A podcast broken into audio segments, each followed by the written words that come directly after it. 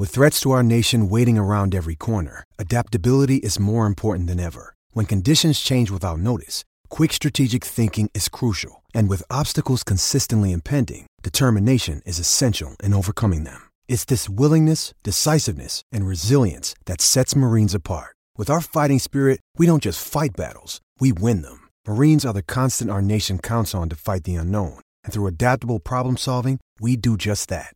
Learn more at marines.com. This episode is brought to you by Shopify. Whether you're selling a little or a lot, Shopify helps you do your thing, however you cha-ching. From the launch your online shop stage, all the way to the we just hit a million orders stage. No matter what stage you're in, Shopify's there to help you grow. Sign up for a $1 per month trial period at shopify.com slash special offer, all lowercase. That's shopify.com slash special offer. Hi, I'm Grant Wahl, and welcome to the Planet Football Podcast. Today, SI's Brian Straus joins me to talk about USA 1, Paraguay 0, about our time spent this week around the Mexico and Iceland national teams, and about the LA Galaxy signing of Zlatan Ibrahimovic ahead of this Saturday's inaugural showdown between LA and LAFC. Onward! Let's bring in Brian Straus now, who is back from his travels all over the North American continent. He's home in DC for just about an hour or so, but lots been going on, my man. How are you? I'm okay. I'm sick again. Um, so I'm sorry to all our listeners. Um, I don't. I don't. Uh, I'm not as effective or efficient with the Purell as you are. Um, I, I, haven't gotten sick all winter, by the way. I just want that to be known. I usually don't get sick. I, this has just been really messed up, and um, and I have no clean clothes. Uh, but otherwise, uh, I'm glad to be home. I was I was away for nine days.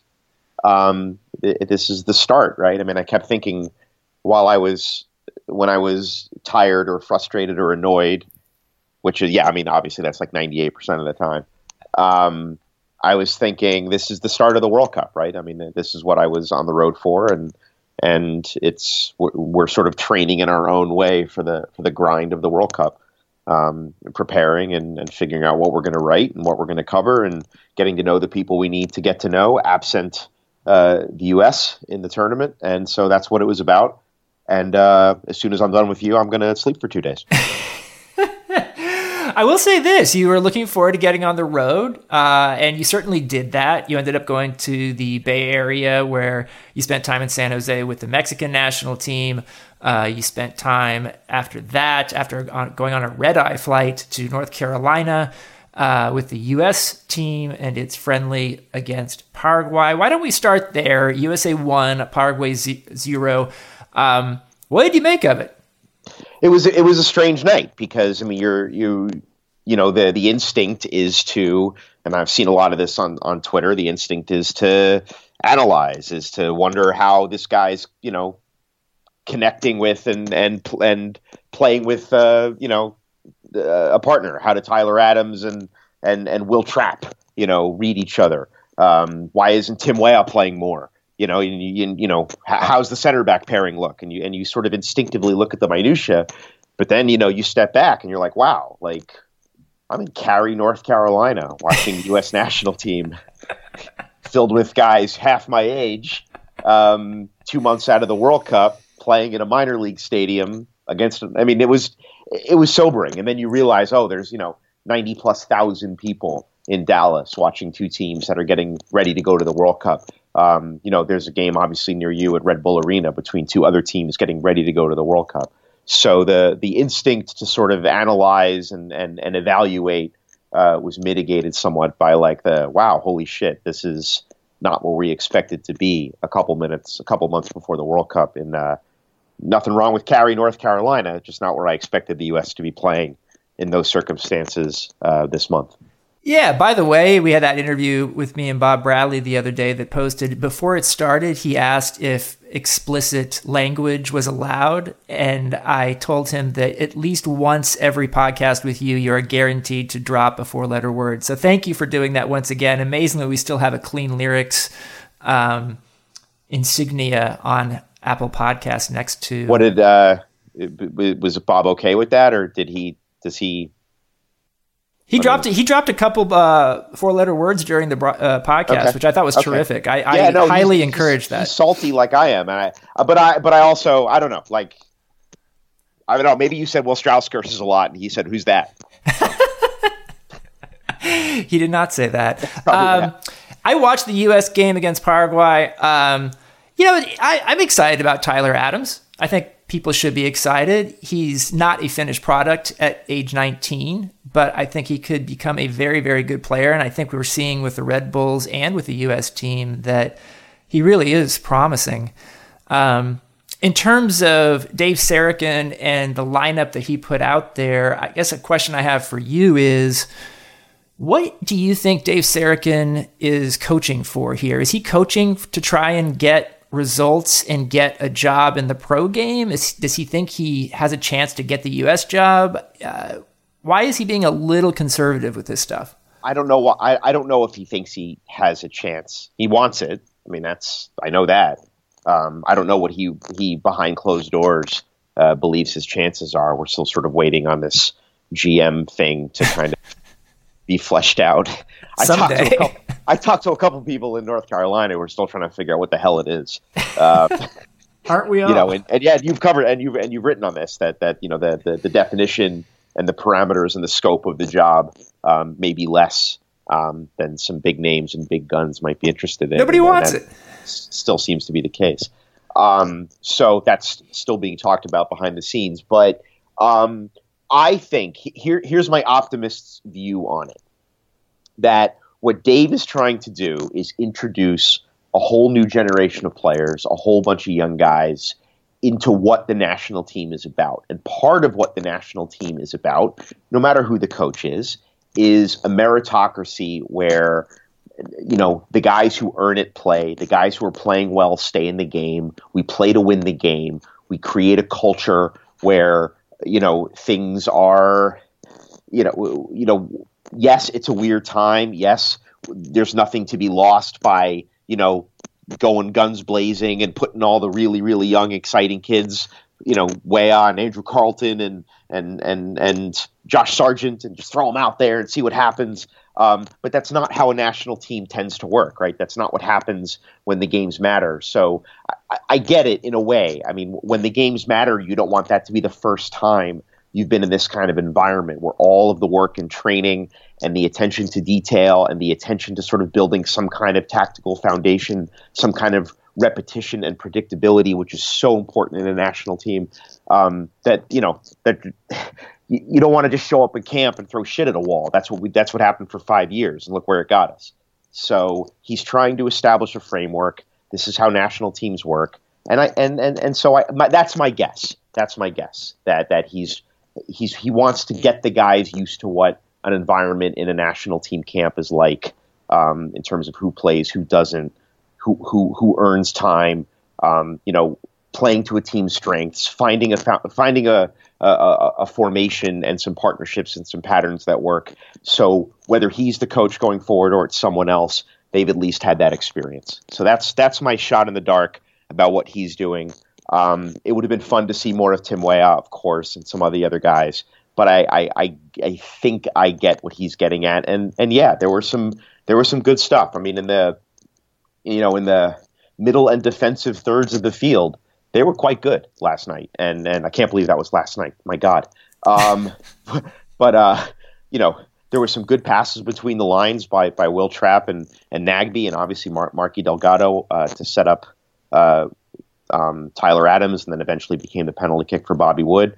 Um, Cameron Carter Vickers and Matt Miazga looked quite strong in the middle. Um, there was one Miazga and, and Zach Steffen had a misplay in the second half that led to a good Paraguayan chance, but other than that, they didn't really put much of a foot wrong. Jorge Villafaña, not a young guy, had a very strong game on the left. So there were some pieces there to build on going forward, and and some under now that they've played the same formation in all three games, there's there's starting to be a little bit of understanding and a little bit of comfort for some of these guys. Tyler Adams, of course, being the best example, um, and so it's something to build on. Something small, but something to build on.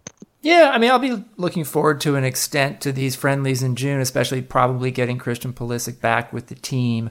Um, you know, it'll be even tougher, I think, seeing the excitement growing for the World Cup and seeing a U.S. team play that won't be going to Russia. But uh, that's all part of the deal right now. I would have liked to see Tim Weah play more than five minutes. Um, but here's a guy who is promising and clearly wants to play for the United States, and he has options elsewhere. So that's a good sign. And my sense is that Dave Sarachan runs a pretty good uh, training session in the day to day during this camp, which was actually quite long, uh, probably was pretty good for these guys to get used to working together and playing more with each other. Um, so I wanted to move on to your time with Mexico last Tim week. Tim Weah, real quick. Tim Weah, yeah. to talk to, a fun quote. Um, he's a personality. Um, so on that level, uh, it was it was cool to meet him and kind of get a sense of he, he is going to be exciting. He is going to be he's going to inject something. Uh, you know when he when he becomes more of a regular. Um, and I, I thought that was cool. So anyway, go ahead. Yeah, I wanted to ask about your time out in the Bay Area with Mexico. Uh, you and I are both doing magazine stuff pre World Cup on various things. You're working with Mexico. I'm uh, in the U.S. I'm doing some stuff with uh, Iceland, which was here in the New York area. Uh, but you hadn't spent that much time around the Mexican national team behind the scenes until this past week, and I was wondering how that was. It, yeah, man, it's. Uh, I mean, they've always been the. This is an interesting metaphorical exercise, and and and I'm sort of speaking obviously off the cuff now, so I'll try to say this the right way. But but Mexico for me as well has always kind of been the other. You know, it, I mean, when I was a kid growing up as a fan, they were the enemy the you know the, those games in the 90s um, were rough and tumble and brutal and and and and you know we were the usurper and the upstart and they were the established power who wanted to you know keep us at bay and then you know those old enough to remember those games they were tough um, and there was a lot at stake in those and so um, to to see the, the the rival evolve to where it has now where it's it's much more it's much more brother against brother. It's much more familiar. The players know each other so much better. Both countries, the Mexican players now go abroad. You know, they they they they they're not so insular. Um, U.S. players, uh, I think, have more of an appreciation um, for the, Mexican players. It, it, it, there's a there's a strange kind of cousinhood or brotherhood that exists um, between the, the, players on the two teams and all of the intermixing and uh, you know and then and then on top of that, um, the fact that they're going to the World Cup and the U.S. is not highlights this idea that they are in, in so many different ways a second home team in this country for tens of millions of people who have cultural and, and, and family connections to Mexico, who have an affinity for Mexico. Um, so all of these things are sort of colliding at once. You know, the rivalry evolving, um, the the walls sort of coming down, uh, in several ways, um, and and and then Mexico now, in a sense, being the team that's going to represent uh, this country as well at the World Cup in its own way. So, trying to make sense of all of that as someone who sort of grew up with the rivalry in a different sort of light, it was really really interesting. Um, so, got to meet some of the players and meet some of the staff, and and feel again feel those walls come down a little bit more. Um, it was it was really cool. It's going to take a it's to take a, a, few days to digest it all. Well, the thing that stood out to me, I think I've mentioned this on the podcast before, is most of these Mexican stars these days are good guys. You know, they're easy to root for, uh, very personable, uh, good to talk to. Um, I know you got to talk to Chicharito Hernandez out there. Uh, you got to spend some time with him and Carlos Vela and Chucky Lozano. And, um, you know, and, and, what's interesting to me also is I, I, know you spent some time with Luis Hernandez, uh, the former Mexican star who was doing some work out there. And he was one of the great symbols of basically Mexican jackassery on the field. Uh, I'm sure Tony Sanneh can tell you a few things about that. Um, but even he was fun to talk to, wasn't he? He, but but he was also in, in like an incredible curmudgeon, which was amazing. like we we he so the Luis Hernandez story. Part of what I was looking at was just kind of the popularity in Mexico and the way you know they they have so many um you know they have so many marketing deals. I mean they play five a minimum, I believe, of five friendlies in the U.S. And so just the fact that a foreign national team plays home games on U.S. soil by itself. I mean, if you step back and think about it, is kind of incredible. Um, the fact that they draw such in, in, impressive, massive crowds time after time. And then they've got, you know, they have American companies, including MLS and Soccer United Marketing, that are that have partnerships with them and, and that are, you know, trying to connect to to a significant portion of this country uh, via the Mexican national team, which is kind of one thing that many people with Latino heritage and Mexican heritage can agree on. So um, th- learning all that was cool. Even scratching the surface of all that was cool. Um, and so, yeah, Wells Fargo, the bank, uh, is one of these companies that's doing this. And yeah, they had Luis Hernandez out at like a like a random branch um, in the burbs. I guess it's San Jose is all suburbs, but you know, like like outside of downtown San Jose, like in a strip mall, signing autographs. And so I figured I'd go out there and see how many people showed up. And yeah, there was you know a couple hundred people who who who lined up for for photos and autographs from Hernandez, and then I actually got a ride back with him back to his hotel. So I had like had him trapped for like a solid twenty minutes in the car, and a lot of it was like these kids these days, and it was it was it was it was awesome.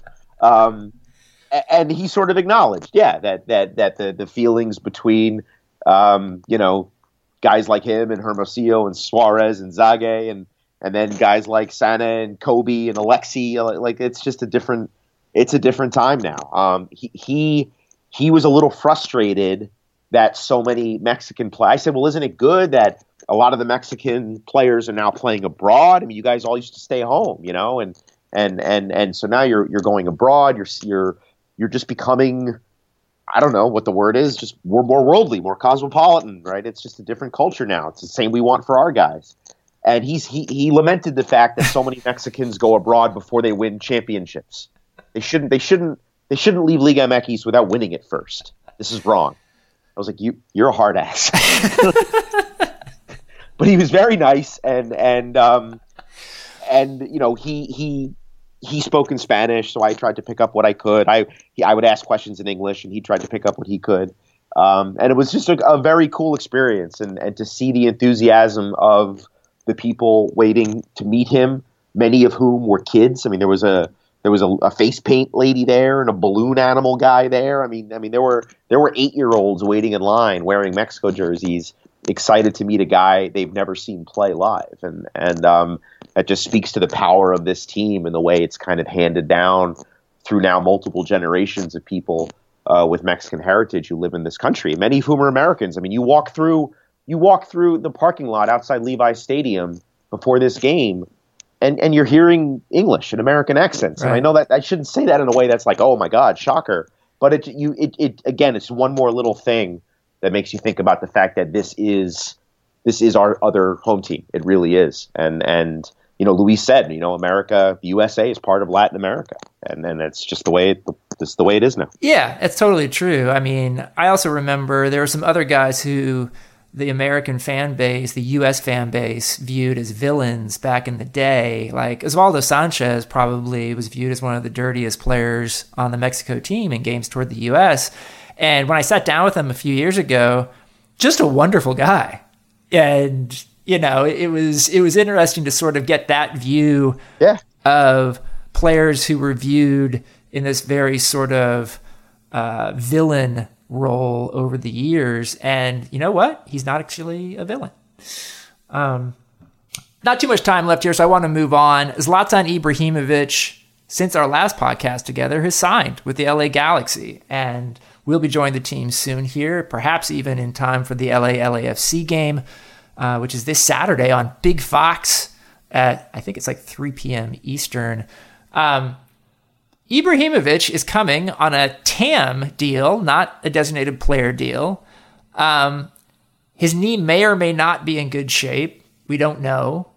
Uh, how are you feeling about it? Um, I again, I haven't digested it fully because I was I was hanging out with uh, with Mexicans and, and young American players, and uh, oh, and I also I was I was essentially two people down from Miguel Almiron in the in the security line this morning at Raleigh Airport. Um, he did not have like pre-check or anything. I was just surprised by that. Anyway, um, he was on his own. Um, uh, you know, I, I, it depends on it depends on his knee. It depends on. I know what happened to you know. I know what happens in your mid thirties. I know what happens to your body. You know, I mean, it's you don't recover like you did. Stuff hurts in ways it didn't before. Um, you know, you just don't have the same explosiveness and elasticity. It can go quickly, and so you know he's got a wonderful personality. He's fun. He's quotable. Um, he's got that whole you know like lion cliche thing going on. That's everyone loves that. Um, so you know, I, I, I I credit the Galaxy. I don't know what's what kind of marketing deals have been arranged, and who knows what kind of compensation is happening outside of the you know the MLS um, kind of structure. Um, but uh, you know, good for them for not blowing the bank on on a guy who's who's uh, you know on in his late mid to late 30s and, and who's coming off a serious injury. So we'll see. I guess here's my question: Is the promotional aspect was pretty over the top, as you might expect, buying a full page ad in the LA Times to announce Ibrahimovic's arrival. Uh, there's a billboard with Ibrahimovic out in LA right now. I think multiple billboards. Um, I guess my question is is it possible that they would not have done this much promotion if they, the Galaxy and Ibrahimovic, were concerned, really concerned about his knee? I don't. Yeah, it's a good question. I don't know. I mean, maybe there was some pressure there to make a splash. You know, with uh, LAFC coming in and the start that they've had, and they've become sort of a really in, in, intriguing um, team that's playing good soccer, and and um, you know maybe the Galaxy felt some pressure to take back some of the some of the headlines and some of the conversation. That's a good question. Um, you know, they they they their the benefit of the doubt in the Galaxy is eroded a little bit, right? I mean, Steven Gerrard didn't work out. Um, the jury is very much out on Gio dos Santos, um, who who was not unfortunately in uh, both him, both Gio and Jonathan were out of the Mexico team for these games. Um, so you know, they, they, not everything they touch turns to gold at this point. Um, so yeah, maybe maybe you would think they would be a little bit cautious uh, considering that, but um, at the same time, they've got a, a noisy neighbor now to deal with. Um, I mean, look, it'll be fun, and I'm looking forward to the to see what the atmosphere is on on Saturday. Uh, regardless, I mean, this is the first of of obviously what hopefully becomes a big rivalry between these two clubs, and that can only really happen authentically over time. Um, but it'll it'll be a it'll be a fun thing to see and see how the guys react to each other and respond and what the atmosphere is like. It'll be it'll be cool.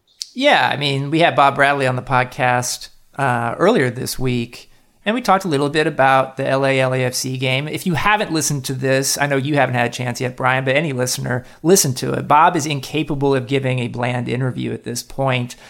And while we did talk a lot about LAFC, uh, and what he's up to with that team, which is interesting. There was a lot of talk too about uh, his exile from U.S. soccer, what he thinks U.S. soccer should be doing, uh, and you know whether you know if you looked at his resume without his name on it, you would say this guy is you know a great candidate to be the next U.S. men's national team coach. And, and I asked him about that.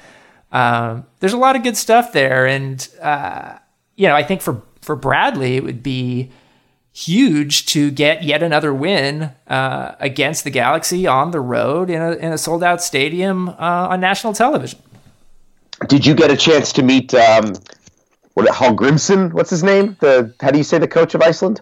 Uh, oh, uh, yes, uh, Heimir Hallgrimsson. Uh, I, spent, I spent time around Iceland earlier this week when they were here in the New York area. And I, am actually planning to go to Iceland. I want to go. This guy is a part time dentist. I want to go yes. with him to his dentist's office uh, for the story I'm working on. I actually spent more time with players here. Unfortunately, Gylfi Sigurdsson has been injured, wasn't with the team. But there's also several other guys uh, with the Iceland team who are starters who've been key components of, of their amazing run over the last few years uh, eliminating England at Euro 2016, getting to the quarterfinals, uh, you know, well, qualifying for their first World Cup. You mentioned Bob and sort of how he, he can't he can't not be an amazing interview at this point. And of course, we all remember what he was like as coach, where he was often not amazing. Uh, and so just the, the evolution there is kind of awesome. And so it just made me think of, of the Iceland coach because Mexico played Iceland in the game that I went to see in, in, in Santa Clara. And my only interaction, I was there for Mexico, and you were doing Iceland. So my only interaction with Iceland, if you can even call it that, was just watching him at the pre- post game press conference, and he was just outstanding. I mean, he was just yeah, just funny and and and insightful, and you know, gave banter back and forth, and you know, ha- had had an obvious humility about the whole thing, and and he just came. He just made a really good impression. So I was, but yes, you should go get your teeth worked on. Uh, I may not get my teeth worked on, but I'm excited to see his dentist office. If that, can... I wonder if he has. Do you think he's got like national team shit hanging around? Like, you think you think like you're in the chair and you're looking at like pennants and team photos, or do you think you go and there's no sign at all that like a World Cup coach is about to give you a cleaning? It makes you wonder, you know. So I, I, I will get to the bottom of the whole thing. Um, I just am excited about going to Iceland as well, but uh, and curious to see how a country of 330,000 won its UEFA qualifying group and got to the, its first World Cup at the same time that a country of 330 million failed to qualify from basically the easiest region in the world.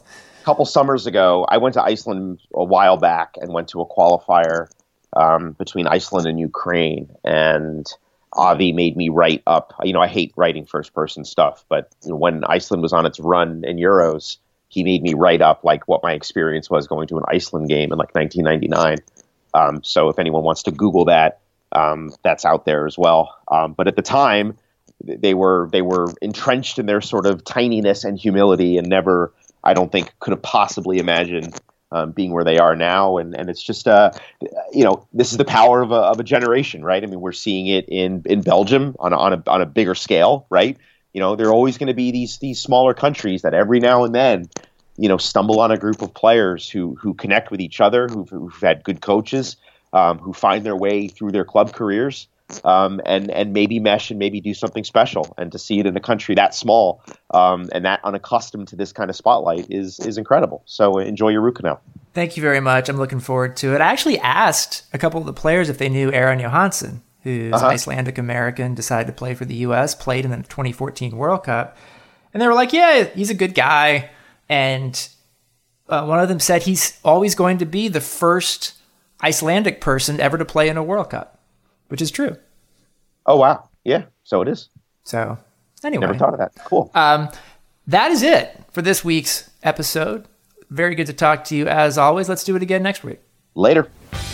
Thanks for listening to the Planet Football Podcast. I'd like to thank Brian Straus, as well as everyone at Cadence 13 and Sports Illustrated who supports this podcast. Please, if you like the pod, tell your friends, subscribe, like, and review it on Apple Podcasts or wherever you get your podcast. It really does help the cause if you do. And check out the 30 Minute Planet Football video show hosted by me and Luis Miguel Echegaray on SITV. Recent guests include Chris Klein, Colin Udo, John Sutcliffe, and Julie Ertz. See you next time.